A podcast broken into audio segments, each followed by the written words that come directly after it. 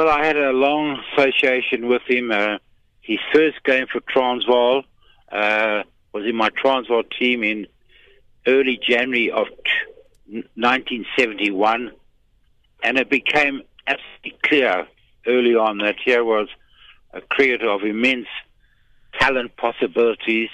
Uh, he became a great all-rounder, very competitive. Uh, had he, South Africa not been isolated from Test cricket, I have no doubt that he would have excelled on the international fields and become one of the true, truly great all-rounders in, in world cricket.